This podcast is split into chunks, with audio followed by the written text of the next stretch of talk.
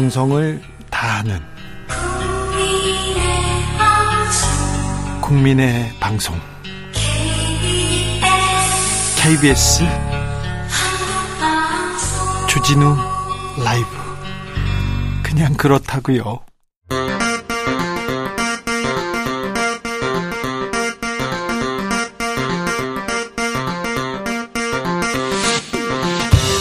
주진우 라이브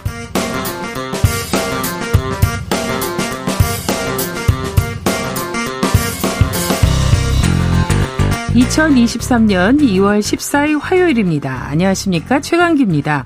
더불어민주당의 대장동 특검과 김건희 특검 추진이 정의당이라는 변수를 만났습니다. 정의당은 수사 대상 등 세부 내용을 놓고 이견을 보이면서 민주당과 주도권 싸움을 벌이고 있는데요. 자세한 정의당 입장 이호정 원내 대변인에게 물어보겠습니다.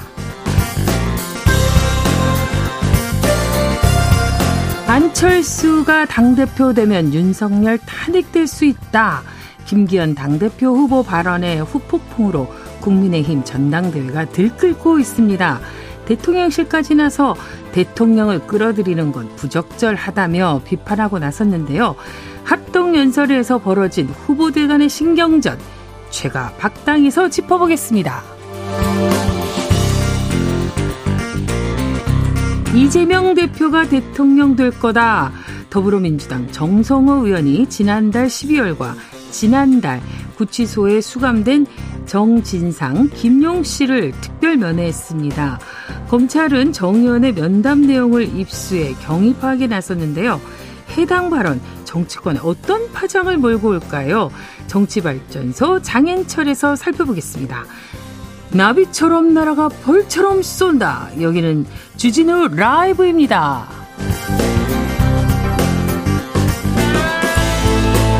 오늘도 자중자의 겸손하고 진정성 있게 여러분과 함께 하겠습니다. 안녕하세요. 최강기입니다. 주진우 기자가 개인 일정으로 잠시 자리를 비워서요. 오늘 하루는 제가 진행을 맡게 됐습니다. 어, 달콤 쌉싸름한 초콜릿 같은 방송 오늘 진행해 보도록 하겠습니다. 제가 이 초콜릿 얘기를 했는데요. 오늘은 2월 14일 발렌타인데이인데요. 이 상술이라고 비판받기도 하지만 이 소중한 사람에게 고마운 마음 표현하기도 좋은 날인 것 같습니다. 어, 최근엔 MZ 세대를 중심으로 기존 초콜릿류 일색에서 벗어나서요. 취향에 따라 실속 있는 아이템을 주고받는다고 하는데요. 아직 늦지 않았습니다. 어, 퇴근길에 소중한 사람에게 초콜릿 하나, 마음에 담긴 작은 선물 하나 전해보면 어떨까요? 발렌타인데이에 얽힌 추억 있으십니까?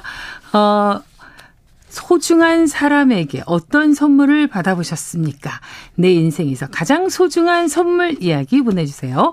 샵 9730 짧은 문자 50원 긴 문자 100원 콩으로 보내시면 무료입니다.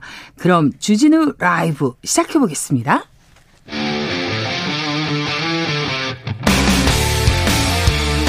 탐사보도 외길 인생 20년 주 기자가 제일 싫어하는 것은?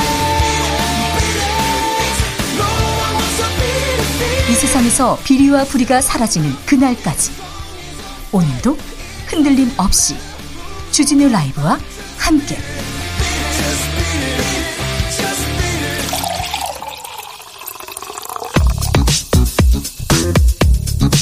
진짜 중요한 뉴스만 쭉 뽑아냈습니다. 주스! 네, 정상근 기자 어서 오세요. 반갑습니다. 네, 반갑습니다. 안녕하십니까? 네, 오늘 특별한 날 뭐 받으셨습니까? 네, 특별한 날, 네. 네, 알겠습니다. 네. 바로 네. 진행해 보도록 하겠습니다. 트리키의 지진으로 인한 사망자 수가, 아이고, 4만 명이 육박했다고요. 네, 어, 튀르키에서 발생한 대지진으로 인한 튀르키의 시리아 사망자 수가 3만 7천여 명을 넘어섰습니다. 네. 이 튀르키에만 해도 3만 2천여 명에 달하고요. 이 시리아에서는 5,700여 명이 사망한 것으로 전해지고 있습니다. 아, 너무 안타깝네요. 네. 네, 지난 2003년 벌어진 이 사망자가 3만 명 넘게 발생한 이란 대지진의 피해 규모를 훌 훌쩍 뛰어넘었는데요. 어, 이번 강진은 21세기 들어 역대 여섯 번째로 많은 인명 피해를 남은 낳은 이 참담한 자연재해로 기록이 됐습니다. 네. 아니 근데 여기에 강력한 여진 가능성도 제기되고 있다 그래서 정말 더 안타까움을 자아내고 있죠. 네, 2천여 2천여 회가 넘는 여진이 이어지고 음. 있는 가운데 이 미국의 지질조사국은 규모 5에서 6 정도의 여진이 발생할 확률이 90%라고 예측을 아. 했습니다. 아, 특히 규모 7.0 이상의 강력한 여진이 생길 확률도 10%에 달한다라고 경고했는데요. 네. 어, 그리고 이번 튀르키예 지진의 영향으로 3년 내에 이 중국에서도 규모 7 이상의 지진이 발생할 확률이 음. 매우 높아졌다라는 논문이 나오기도 했습니다. 네. 어, 그리고 한국지질자원연구원은 튀르키예 진앙지에서 7,400km나 떨어진 우리나라 지하수 수위에도 이번 지진이 영향을 줬다라고 아, 밝혔는데요. 우리한테까지도요? 네, 그렇습니다. 네. 이 문경 관측정에서 이 튀르키예 본진 이후 이 지하수의 수위가 7cm 올라갔다라고 하고요.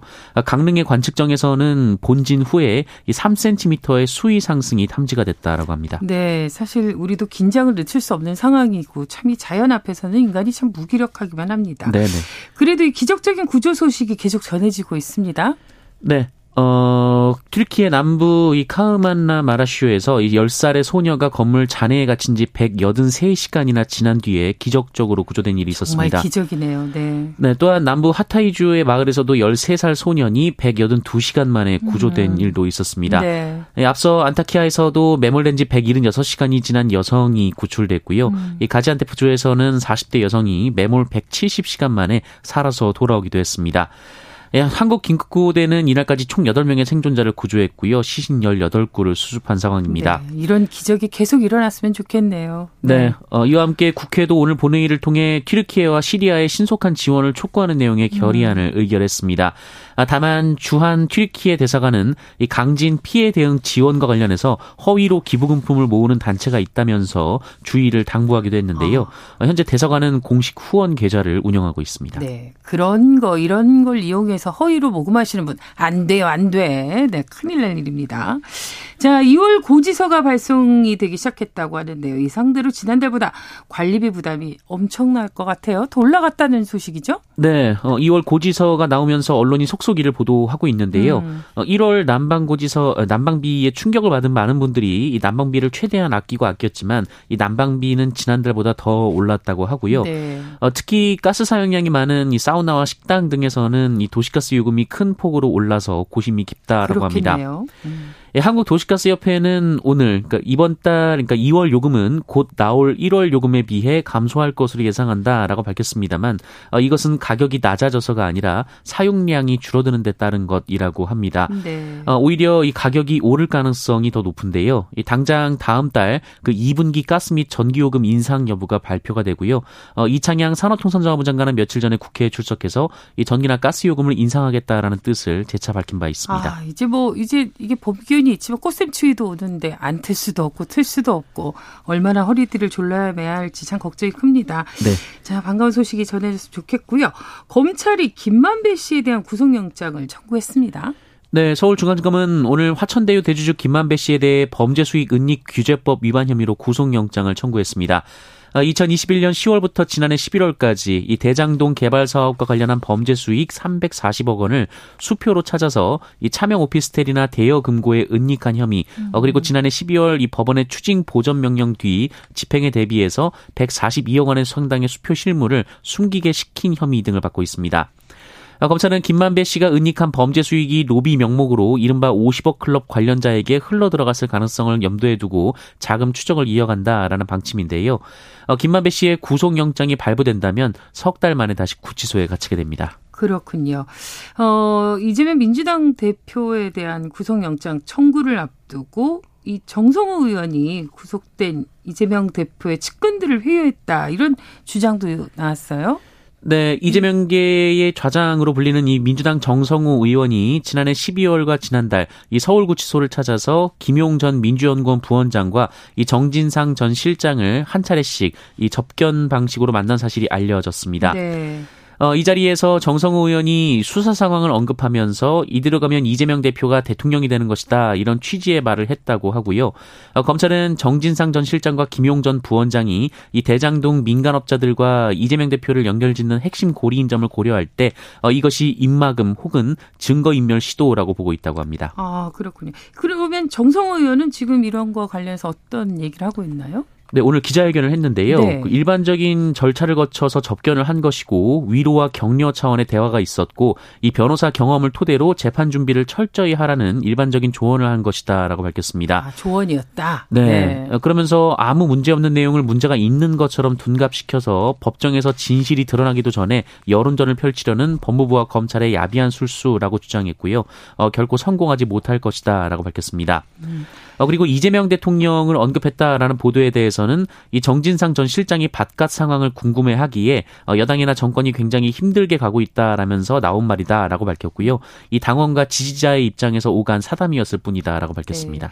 정성 의원의 이런 기자회견에도 불구하고 정치권의 후폭풍은 계속될 것 같은 예감이 좀 드네요. 네. 네, 오늘 주호영 국민의힘 원내대표가 교섭단체 대표 연설을 했습니다. 네, 주호영 원내대표는 오늘 대표 연설을 통해서 민주당이 다수 의석을 차지한 이래 의회 민주주의가 급격히 붕괴되고 있다라고 주장했습니다. 네. 어, 주호영 원내대표는 합의제 핵심 요소 대부분을 무력화하며 의회 민주주의를 형해화하고 있다라고 했고요. 네. 어, 왜곡과 견강 부회로 법치주의를 형해화하는 폭거를 반복하고 있다라고 비판했습니다. 음, 어, 또한 이재명 대표가 여러 부정부패 혐의를 받고 있는 것은 국회 전체의 위신을 크게 떨어뜨리고 있다라고 주장했고요. 어, 자신의 온갖 의혹에 대한 정당한 수사를 정치 탄압이라 우기고 있다라고 비판했습니다. 네. 그렇군요. 이게 아주 강도 높은 비판이 있는데 뭐 그 민주당과 또 국민의힘 반응도 궁금합니다. 네. 어제 도이치모터스 주가 조작 재판과 관련된 김건희 여사 판결문이 공개됐 죠. 네, 이 권오수 전 도이치모터스 회장 판결문이 네. 언론을 통해 공개가 됐는데요. 어, 이 판결문에 김건희 여사의 이름이 언급이 돼 있고 어, 37번 언급된 것으로 전해졌습니다. 음, 아, 특히 법원은 공소시효가 유효한 2010년 10월 이후 이 도이치모터스를 거래한 김건희 여사 계좌가 4개이며 어, 이 중 3개가 시세 조종에 쓰였고 어, 모두 8, 48건의 이 시세 조종 어, 그러니까 주가 조작 거래가 있었다라고 봤습니다. 네. 어, 또한 2010년 11월 이 김건희 여사 모친 최은순 씨 명의의 계좌에서 내놓은 주식을 어, 김건희 여사 명의의 이 계좌가 사들였는데 어, 이 역시 통정거래, 그러니까 주가 조작 유죄로 인정을 했습니다. 이 도이치모터스 주가 조작에는 91명의 157개 계좌가 동원이 됐는데요. 네. 이 재판부는 공소시효가 지난 1단계 작전과 또 유죄로 인정된 2단계 작전에 연속적으로 위탁된 계좌는 김건희, 최은순 명의의 계좌 정도라고 판결문에 적었습니다. 그렇군요. 이런 재판 결과 관련해서 대통령실은 어떤 입장을 내놓고 있습니까? 네, 대통령실은 오늘 오전 민주당이 판결문 내용을 자의적으로 해석해서 정치 공세용 가짜 뉴스를 퍼뜨리고 있어 사실관계를 바로잡는다라는 제목으로 이 대변인실 명의의 언론 공지를 보냈는데요. 네. 어, 계좌가 활용됐다고 해서 주가 조작에 가담한 것으로 볼 수 없다라고 선을 그었습니다. 어, 대통령실은 수사와 재판 과정에서 수십 명을 강도 높게 조사했으나 이 김건희 여사와 주가 조작 관련 연락을 주고받거나 공모했다고 진술한 사람은 단 한 명도 없었다라고 했고요. 어, 그래서 범죄 사실 본문에 김건희 여사에 대한 구체적인 언급이 없는 것이다라고 선을 그었습니다. 어, 그렇군요. 또한 일부 언론은 2차 주가 조작 기간에 48번이나 거래를 했다고 부풀리고 있다라면서 하지만 내역을 보면 단 5일간 매도하고 3일간 매수한 것이 전부다라고 반박했고요. 어, 그 외에 김건희 여사가 범죄 일람표에 등장하지 않는 것은 무고함을 밝히는 중요 자료라고 해석했습니다. 네. 어, 한 가지 소식 더 묻고 싶은데요. 그 법무부 인권국장이 사의를 표명했다고 하네요. 네, 법무부 탈검찰화 정책의 일환으로 문재인 정부에서 임명된 위은진 법무부 인권국장이 어제 사의를 표명한 사실이 알려졌습니다. 네.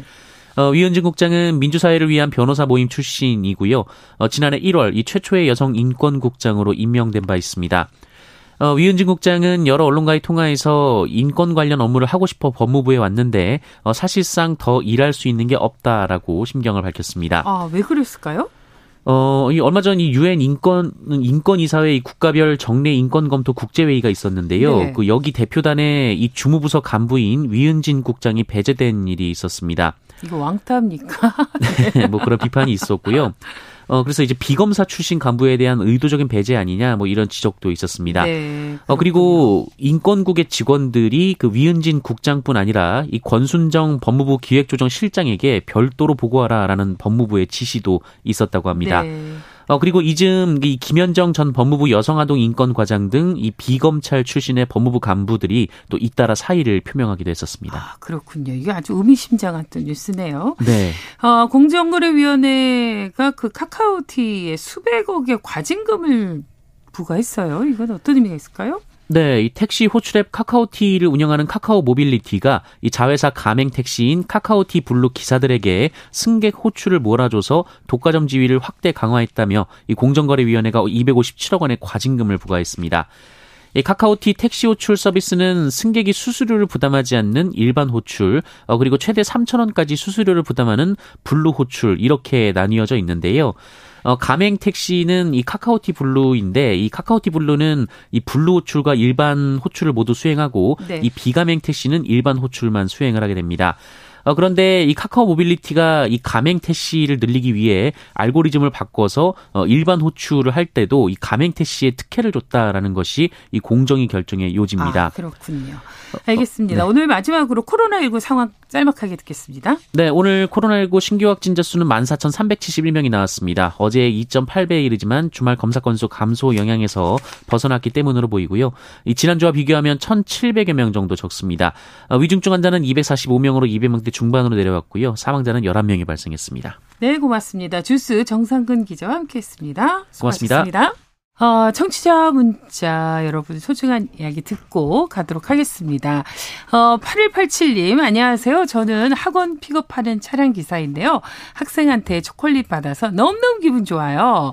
아, 라고 얘기해 주셨고요. 황성희님께서는요, 저의 소중한 선물 이야기는요, 1991년 봄 서울 광희중학교에서 교생 실습했는데, 그때 우리 반 학생 한 명이 자기가 듣던 이문세 테이프를 저에게 줬어요. 너무 귀한 선물이었어요. 라고 이야기했나요? 어우, 정말 추억이 저도 돋습니다. 그 노래 떠오르고요. 어, 4651님은요, 저에게 제일 소중한 선물은 26년 전 아빠가 뭐, 먼 소풍 떠나실 때 꼭 쥐어준 만원권 다섯 장입니다. 아, 저희 집 거실에 액자로 만들어 맨날 맨날 쳐다보며 아빠 생각해요. 라는 뭉클한 사연도 전해주셨습니다. 아이고, 정말 사연이 너무 아름다운데요. 구하나 위원님은요, 내 인생 가장 특별한 선물은 우리 언니들과 오빠, 그리고 내 동생입니다. 나를 포함 소중한 우리 오남매에 낳아주신 돌아가신 아버지 고향집에 홀로 계신 엄마에게 감사를 드립니다. 라고 이야기해 주셨네요. 주진우 라이브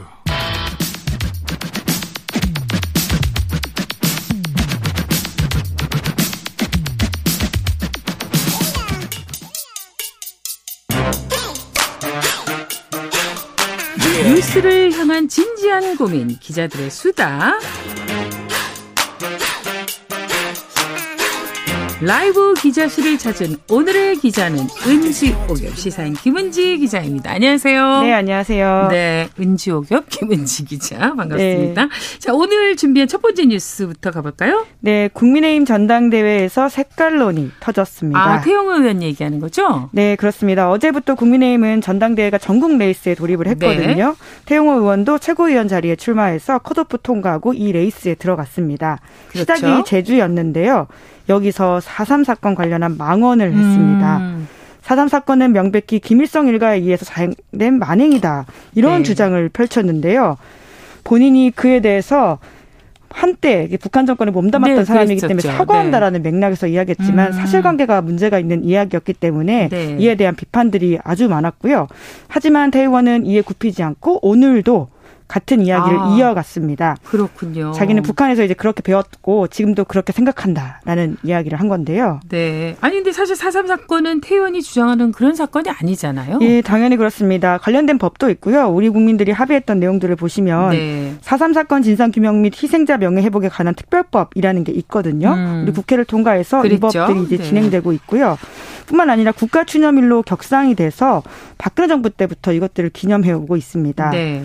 게다가 학계에서도 이미 근거가 부족한 이야기다라는 비판을 받고 있는데요. 그러다 보니까 제주의 사삼 단체들은 태의원의 최고위원 후보직 사퇴, 사과 이런 것들을 요구하면서 비판을 하고 있는 음. 상황인 건데요. 이 잊을만 하면 정말 나오는 색깔론 정말 문제입니다. 네, 그러다 보니까 민주당에서는 태의원을 윤리위에 제소하겠다 이렇게 밝히기도 했었는데요. 네, 네.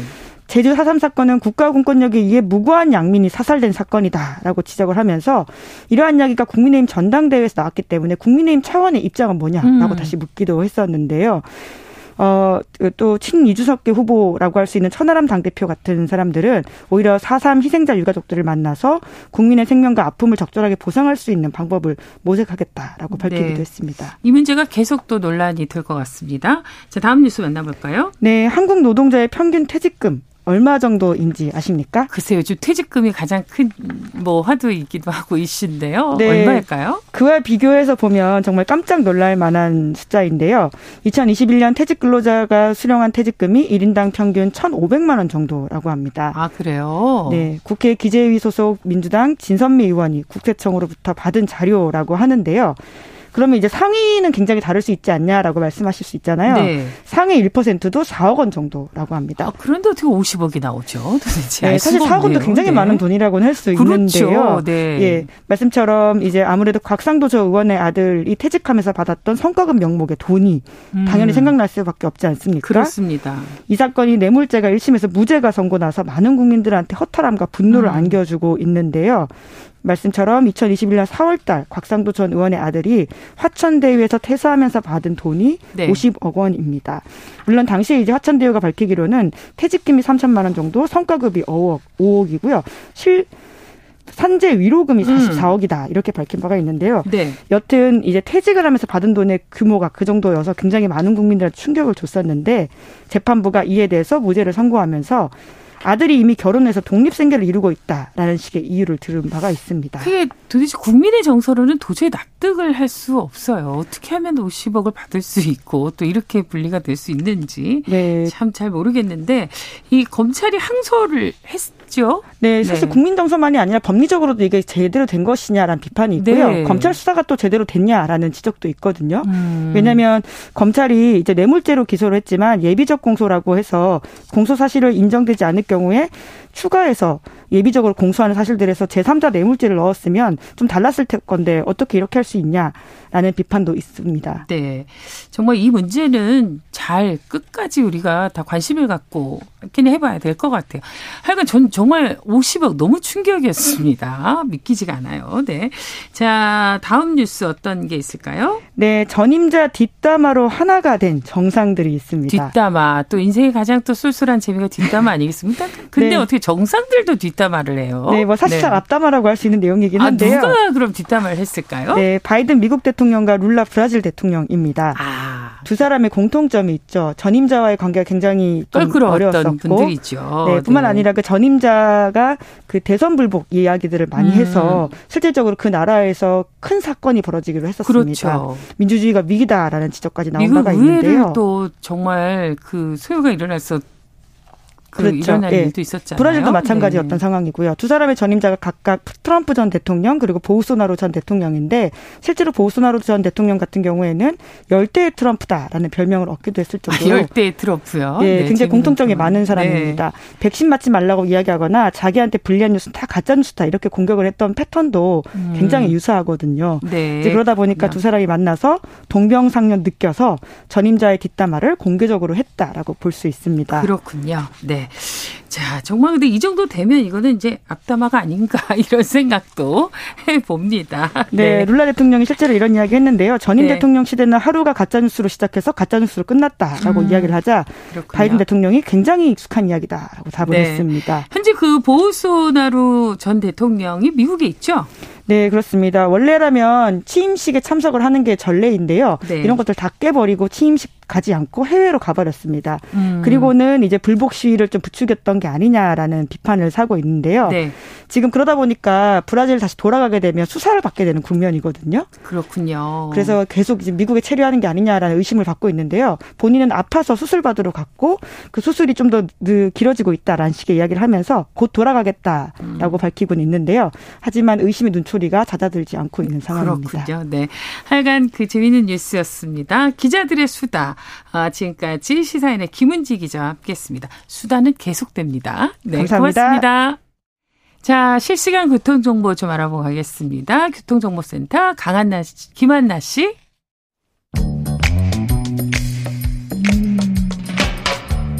오늘의 정치권 상황 깔끔하게 정리해드립니다.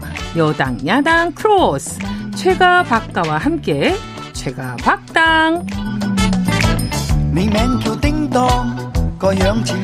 어, 여야 최고의 파트너죠. 주진우 라이브 공식 여야 대변인 두 분 모셨습니다. 먼저 최형두 국민의힘 의원 전화 연결되어 있습니다. 안녕하세요, 최 의원님. 네, 안녕하십니까? 네, 반갑습니다. 네. 박, 박성준 더불어민주당 의원은 자리에 나오셨네요. 예, 안녕하세요. 안녕하세요. 네, 반갑습니다. 최 의원님이 자리가 없으니까 허전하네요. 아, 그렇죠. 예, 자리가 꽉 찼는데. 부산 부산 바다 바람을 제가 갖고 올라가겠습니다. 아, 네, 반갑습니다. 오늘 그 전당대 일정 때문에 이렇게 바쁘셔서 네, 네. 못 전당대 나오셨죠? 부산, 울산, 경남 지역 당원 합동 연설회가 있어가지고요. 그렇죠. 지금 막 그제 마치고 다시 이제 서울로 이동하기 위해서 움직이고 있습니다. 네, 네. 오늘도 그래도 방송에 함께 해 주셔서 고맙습니다. 자, 이제 네. 본격적으로 이야기를 좀 나눠보도록 하겠습니다. 오늘 국민의힘 주호영 원내대표의 교섭단체 대표 연설이 있었습니다. 다들 보셨을 텐데요. 문재인 정부 5년은 내로남불의 역사며 민주당이 다수 의석을 차지한 뒤 의회 민주주의가 급격히 붕괴하고 있다고 아주 강하게 비판을 했는데요. 이 주 원내대표 연설 내용 두 의원님은 어떻게 보셨는지 궁금합니다. 먼저 박 의원님께서 제가 먼저 얘기해야 되나요? 그렇죠. 뭐 여당에서 얘기해야 되는 게 아니고 제가 먼저 얘기하면은 일단 뭐 주호영 원내대표는 저는 제가 이제 초기 국회 처음 들어와서 네. 원내대표를 하셨어요. 저는 이제 김태인 대표 원내대표의 원내대변인 하죠- 했고 네. 최영두 의원은 주호영 원내대표 이제 원내대변인에서 그 인연으로 저도 이제 계속 만나고 있는데 음. 네. 주호영 원내대표가 합리적인 의회주의자거든요. 음. 근데 오늘 연설을 볼 때 합리적 의회주의자의 모습이 좀 보이지 않았어요. 아, 의회주의자라는 건 어떤 의미냐면 네.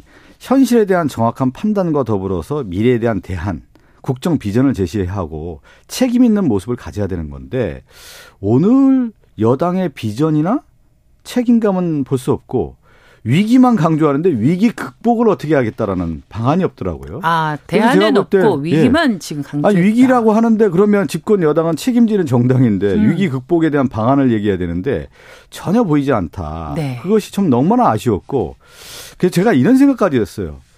이걸 모를 리가 없는데 아마 국정 아젠다라든가 정책에 대한 얘기가 나오면 대통령실에서 또 집단 린치하는 거 아니냐 그런 두려움 때문에 오늘 얘기 안 한 거 아닌가? 과거 얘기만 하고 과거 얘기만 있고 현재에 대한 문제 인식과 미래에 대한 대안이 전혀 없었어요. 현재와 미래가 없더라고요. 아, 현지를 진단하지도 않았고 그렇죠. 미래를 내다보지도 과거만 않았다. 있더라고요, 과거만. 그래서 네, 과거만 있었다. 주호영 네. 원내대표는 저는 개인적으로 볼 때 합리적 의회주의자라는 모습을 평소에 갖고 있었는데 전혀 오늘 그 대표 연설을 볼 때 그런 모습이 전혀 보이지 않았다. 네. 참으로 안타깝다라는 참으로 생각이 듭니다. 안타깝다. 그건, 네. 예, 그건 최 이제 의원님, 우리 네.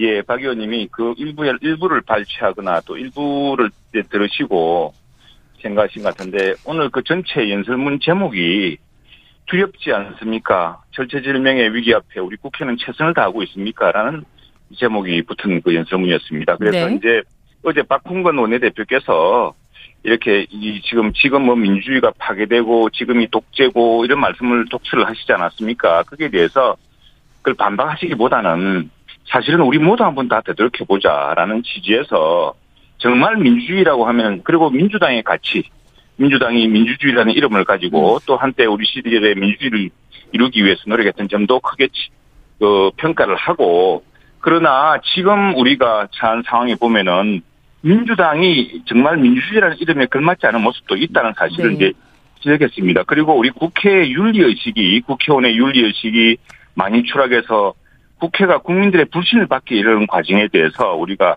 다 함께 생각해야 된다는 점. 그래서 국회 윤리 현장 같은 것을 우리가 다시 한번 새기자는 그런 강조도 했고요. 네. 이 국정 현안에 대해서도 이제 민주당이 과거 집권당, 지금도 다수당인데 다수당 시절에는 외면하던 법을 지금 이제 야당이 되었다고 갑자기 하는 이런 그, 저, 말하자면 앞뒤가 맞지 않은 이런 데 대해서 이렇게 하지 말고 정말 의회주의의 그 전통에 따라서 우리가 협치를 하자라는 이제 그런 취지를 강구하게 말씀드린 것이고 네. 특히나 이제 국내외 지금 상황이 굉장히 위태롭습니다. 인구면 인구, 기후면 기후, 그다음에 우리 국제 통상 환경이면 환경, 산업이 모두 어렵고 국가 부채 또한 심상치 않고 이런 상황, 또 북한의 상황은 또 얼마나 위태롭습니까? 이런 문제가 절체절명의 위기인데 앞으로 50년 뒤 우리 국회는 우리 11대 국회는 우리 국민들에게 우리 후대에게 뭐라고 이야기하시겠습니까? 그때 우리에 대해서 그 책임을 묻는다면 네. 그때 물론 우리는 책임을 다할 수 없는 그런 나이가 되어 가겠지만 예, 예. 그런 절체절명의 인식을 가지고서 함께 하자는 취지가 오늘 쭉 골조했습니다. 그 중에 일부가 이제 일부가 이제 민주당에 대한 이야기고 하지만 그리고 또 하나 지금 우리 아, 박 의원님 저도 얘기하고 좀 받아주세요. 네. 한마디만 더 하고요. 예, 예. 박 의원님이 예, 이 뭐냐면은 지금 민주당이 170석 가까운 절대 다수당이기 때문에 또 국정 현안을 잘 알고 있지 않습니까? 우리가 뭐 정부가 바뀌었다고 갑자기 정책이 바뀔 수가 없지 않습니까? 우리 농민 또 우리 소상공인, 우리 산업에 대한 일관된 그리고 안보 외교에 대해서는 일관된 원칙이 다 있는 것이거든요. 그런 원칙에 협의를 예. 해야 되는데 이런 원칙을 그 협의했던 것을 그 경험을 통해서 서로 하자는 것이 오히려 방점이었습니다. 네. 제가 이, 얘기를 꼭, 아니, 제가 제가 네. 이 얘기를 꼭 드리고 싶어요. 최영대 의원님이 말씀했는데 뭐 위기만 저는 이제 강조했는데 네. 프랭클린 루즈벨트가 이런 얘기를 해요. 지금 어, 주호영 원내대표가 어, 교섭단체 연설하면서 두려움에 대한 얘기를 했는데 1930년대 대공황 위기에 프랭클린 루즈벨트가 이런 얘기를 합니다. 두려워해야 할 것은 오직 두려움뿐입니다. 음. 그러면서 뭐냐면 우리가 두려워해서는 안 된다는 거죠. 쉽게 네. 얘기하면. 그러면서 위기 대처 방안을 얘기하는 거예요. 위기지만 그 위기 대처 방안으로서 뉴딜 정책을 얘기하는 거예요. 그래서 우리는 이런 것들을 해서 우리가 이 위기 극복을 하자라고 하는 것을 만들어서 동력을 만들고 국민의 하나된 힘을 만들고 그러면서 뭐를 합니까? 프랭클린 루즈벨트 무지개 연합이라든가 정치 연합을 통해서 그 에너지를 만드는 건데 지금 윤석열 정권은 뭐가 있습니까? 위기만 강조하고 남탓만 하고 그리고 또 하나가 정치는 신뢰 회복을 하기 위해서는 집권당의 책임 의식과 함께 처절한 반성이 있어야 되는 거예요. 음. 그렇지가 않은 상태에서 전 정권 탓만 했다. 민주당 탓만 해가지고는 어떻게 이것을 위기를 극복할 수 있겠습니까? 가장 중요한 건 뭐냐면 위기라고 하는 생각을 가졌다 하면은 어떻게 할 건 것이야, 무엇을 할 것인가에 대한 내용이 없는 상태에서 이 연설이 있어서는 되겠느냐. 저는 그런 얘기를 하는 겁니다. 아, 이 최가 네. 박단 아주 치열하네요. 예, 예, 제가, 네. 제가 말 못했지만 그 연설문에도 있는 내용인데 우리 모두 야당은 아마 이렇게 지금 약체 여당을 의석수에서 절, 절반밖에 안 되는 여당을 막 몰아붙이면은 뭐 누군가 대신 해주겠지. 윤석열 정부를 막 몰아붙이면은 뭐 알아서 되겠지 생각할지 모르겠지만 지금 정부 여당 상황 그리고 우리 처한 상황이 굉장히 심각합니다. 더구나 민주당도 이 상황을 잘 알고 있지 네. 않습니까? 일... 어떻게 난방비가 이 정부에 와서 갑자기 올랐습니까? 다 네, 일단... 쌓이고 쌓인 것인데 이제 그런 것들을 너무 무시하고 민주당이 하는 것은 그건 협치하는 태도가 아니죠. 알겠습니다. 네. 일단 오늘 그 주호영 원내대표의 그 원설 내용과 관련해서 이제 두 분의 의견을 충분히 들었고요. 다음 이야기를 할 때는 조금 더 속도감 있게 네네. 네, 정리해 주시면 고맙겠습니다. 지금 현안으로 좀 넘어가 봐야 될 것 같은데요. 이 더불어민주당과 정의당이 김건희 여사 추가 그 주가 조작 의혹 특검을 두고 신경전을 좀 이어가고 있습니다. 이 문제와 관련해서 박성준 의원님께 좀 물어보도록 하겠습니다. 이 정의당은 검찰 조사가 우선이다. 뭐 이런 얘기를 하고 있어요. 네. 그 민주당 내에서는 이런 이야기와 관련해서 어떤 입장을 갖고 뭐 계십니까? 뭐 정의당은 이제 그런 정의당 나름대로 어떤 입장이 음. 있겠죠. 그렇지만 네. 이제 민주당은 일관된 입장이죠. 네. 김건희 여사의 주가 조작 의혹과 관련해서 이제 특검을 해야 된다는 입장이죠. 음. 근데 이제 그 특검에 대한 것은 두 가지가 있어요. 근데 큰 현실론이 있는 거죠. 특검 현실론. 하나는 이제 특검 추진론이 있는 건데 민주당 입장에서는 특검을 추진해야 된다라고 하는 거에 대해서는 모든 의원들이 같은 생각을 갖고 있습니다. 당론으로 네. 이미 정한 거고요. 그런데 현실론에 있어서는 우리가 얘기하는 국회는 숫자의 싸움이라고 할 수가 있거든요. 네. 이 특검을 하기 위해서는 패스트 트랙이라고 하는 것이 필요한데 그러면 의석에 180석이 필요합니다. 그러면 특검을 하기 위해서는 정의당의 6석이 반드시 필요한 거예요. 꼭 필요하잖아요. 꼭 필요한 네. 거죠. 그런 면에서는 정의당과 함께 갈 수밖에 없는 거고 특검을 위해서는 정의당과 손을 잡을 수밖에 없는 것이 현실론인 것이죠. 음. 그래서 일단은 분위기가 좀 저는 바뀌었다고 봐요. 아, 분위기가 어, 바뀌었다. 네, 어떤 게 바뀌었냐면 네. 외부적 상황이 많이 바뀌었다고 봅니다. 첫 번째는 음. 저는 곽상도 전 의원의 50억 클럽이 네. 국민의 여론에 불을 질렀다. 음. 아, 이 검찰의 수사가 신뢰할 수 없다라는 부분을 일단은 국민들의 여론이 형성이 됐다. 네. 그러면서 김건희 여사의 도이치모터 주가 조작 1심 판결이 나왔는데 내용을 보니까 어, 1차 주가 조작, 2차 주가 조작. 이러한 정황들이 김건희 여사의 계좌라든가 또 그 어머니 최은순 최은순 씨의 계좌가 주가 조작 정황이라는 것이 법원 판결에 의해서도 드러나는 거 아니겠습니까? 네. 이렇다고 보면은 결국은 특검을 통해서 진실을 규명해야 된다는 목소리가 이미 커, 졌다 음. 그러니까 정의당에서 얘기하는 검찰 조사 우선이라고 하는 그 전의 목소리와 지금의 곽상도 전 의원에 대한 수사 그리고 김건희 여사에 대한 그 재판 판결 과정들을 보면은 결국은 특검으로 갈 수밖에 없는 상황으로 지금 이미 여론이 이렇게 무게 중심이 흘러가고 있기 때문에 저는 정의당도 그러한 흐름에 저는 탈 것으로 예상하고 네. 있습니다. 잠시 후 2부에서는 유호정 예. 그 정의당 원내대표 대변인이 오시는데요. 그 직접 이 문제에 대해서 어떻게 변화가 있는지도 아, 직접 물어봐도 좋을 것 같습니다. 곽상도 전 의원 아들 50억 퇴직금과 관련한 이야기를 나온 김에 좀 더 물어봐야 될 것 같은데 최 의원님 그 판결 이후 50억 클럽 그 특검을 정의당에서 지금 이제 추진하고 있는데요. 어제 출연한 그 민주당 김남국 의원께 쌍특검으로 가야 한다 이런 입장 밝히신 거 들으셨죠?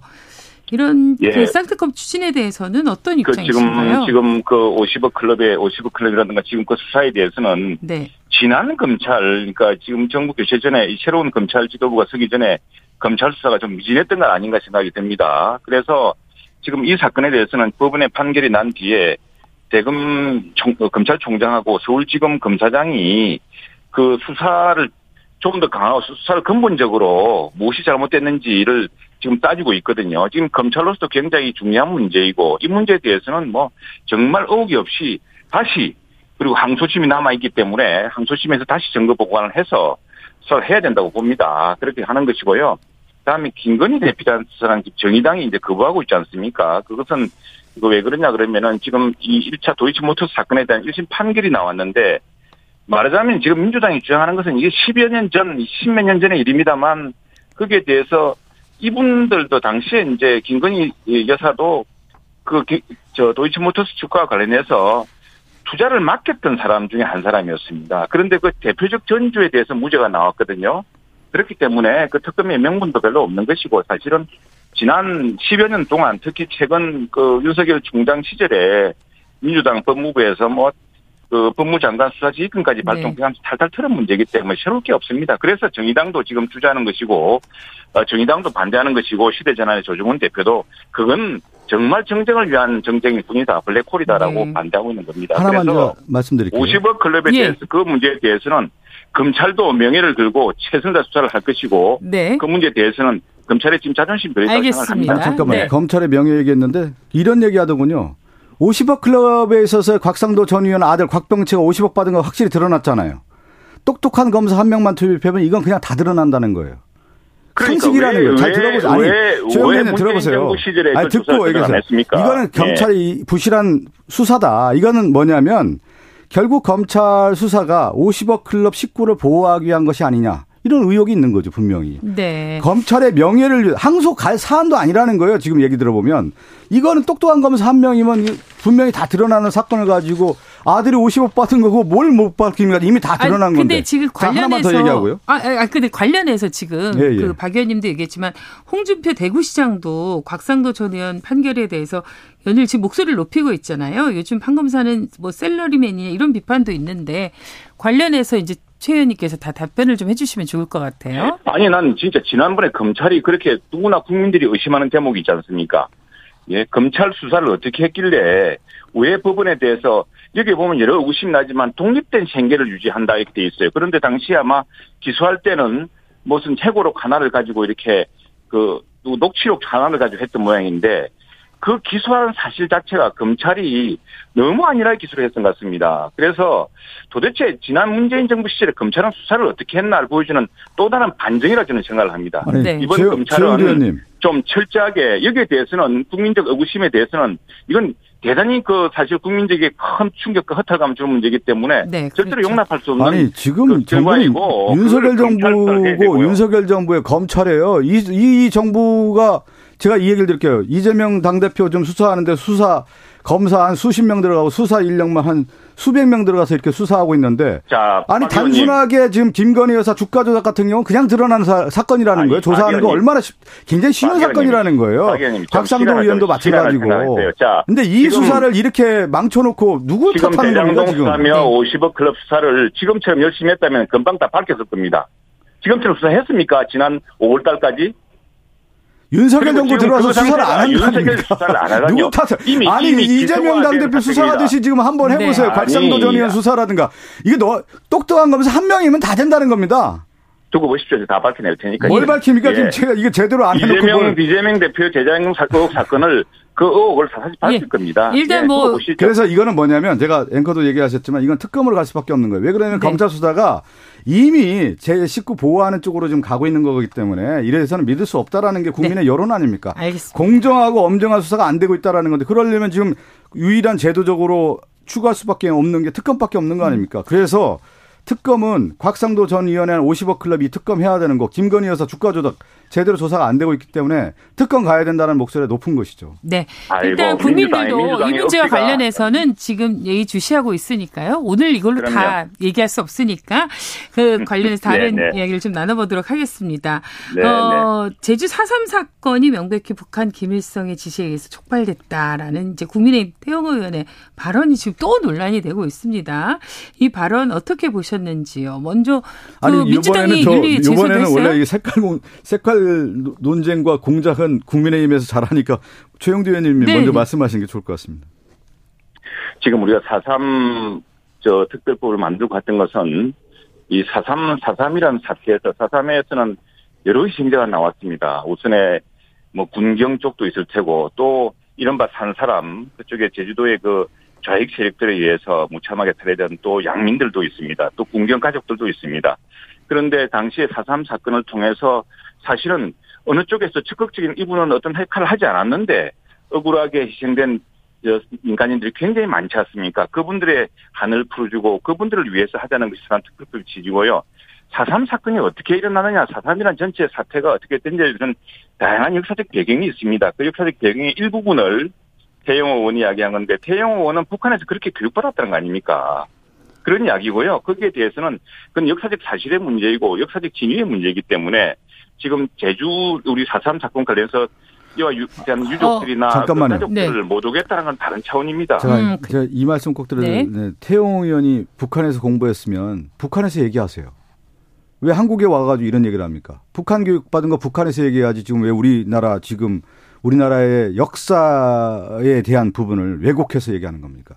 이거 사과해야 되는 거고요.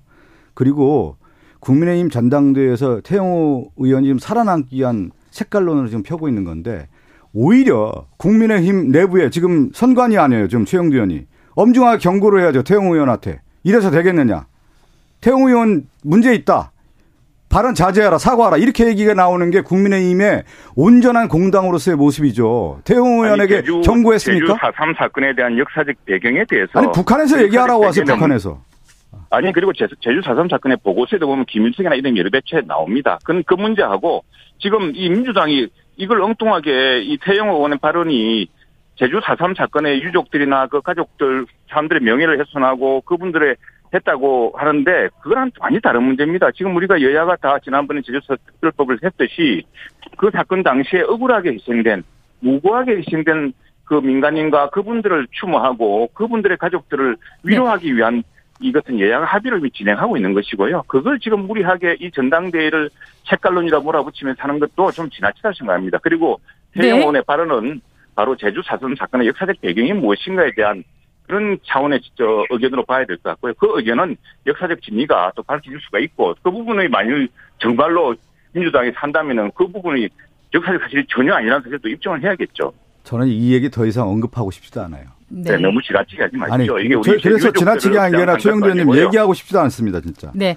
이- 어떻게 해요? 지금 이, 이런 21세기 이런 얘기가 다시 나옵니까? 저는. 어, 지난 4.3그 기념일에도 윤석열 대통령도 이제 치유와 상생의 길로 가자 이런 이야기를 아, 그럼요. 했는데요. 당연히 저희들 그렇게 하고 있습니다. 어쨌건 제주 그런데 4.3 이런 걸로 사건과 항상- 관련해서 항상 편가르기로 하는 것은 저는 온당치 않다고 생각합니다. 우리가 제주 4.3 유족들이라든가 제주 4.3 사건의 무고한 희생자들에 대해서 당시에 그런 폭력적 상황에 대해서 국가가 전체가 지금 책임을 지고 하고 있지 않습니까? 그런데 태영호 의원 발언 한마디를 가지고 제주사 제주 4.3 사건의 어떤 역사적 배경에 관한 문제를 가지고서 민주당이 마치 우리 당 전체가 무슨 어떤 그- 색깔을 가지고 하는 것처럼 아니. 이야기하는 것은 온당치 않다고 아니 생각합니다. 네. 제가 그 최영두 의원님 그 태용 의원의 발언이 문제가 있어서 제가 얘기 드리는 거 아닙니까? 태용 의원 발언이 4.3에 대한 왜곡, 그리- 망언, 유구족과 네. 주 제주도민을 분노케 하고 있지 않습니까? 그러면 공당에서 태용 의원에게 경고를 예, 예. 하면 끝나는 겁니다. 그 잘못됐다. 네, 근데 그거 그것도 안 하면서 태용 의원을 그렇게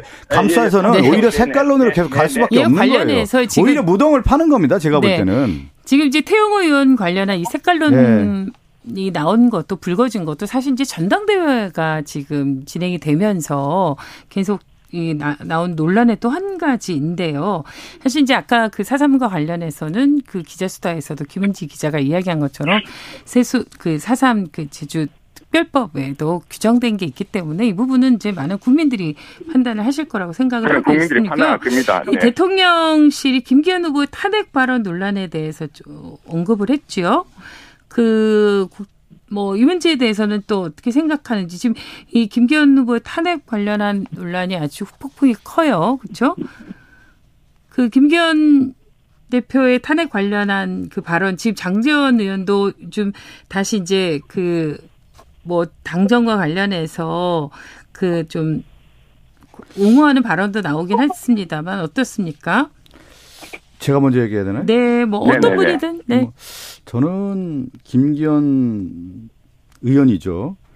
과연 당 대표로서 후보로서의 자격 있는 말인가? 네. 오히려 집권당의 당 대표 후보가 이 탄핵의 발언을 이렇게 꺼낼 수 있는 건가?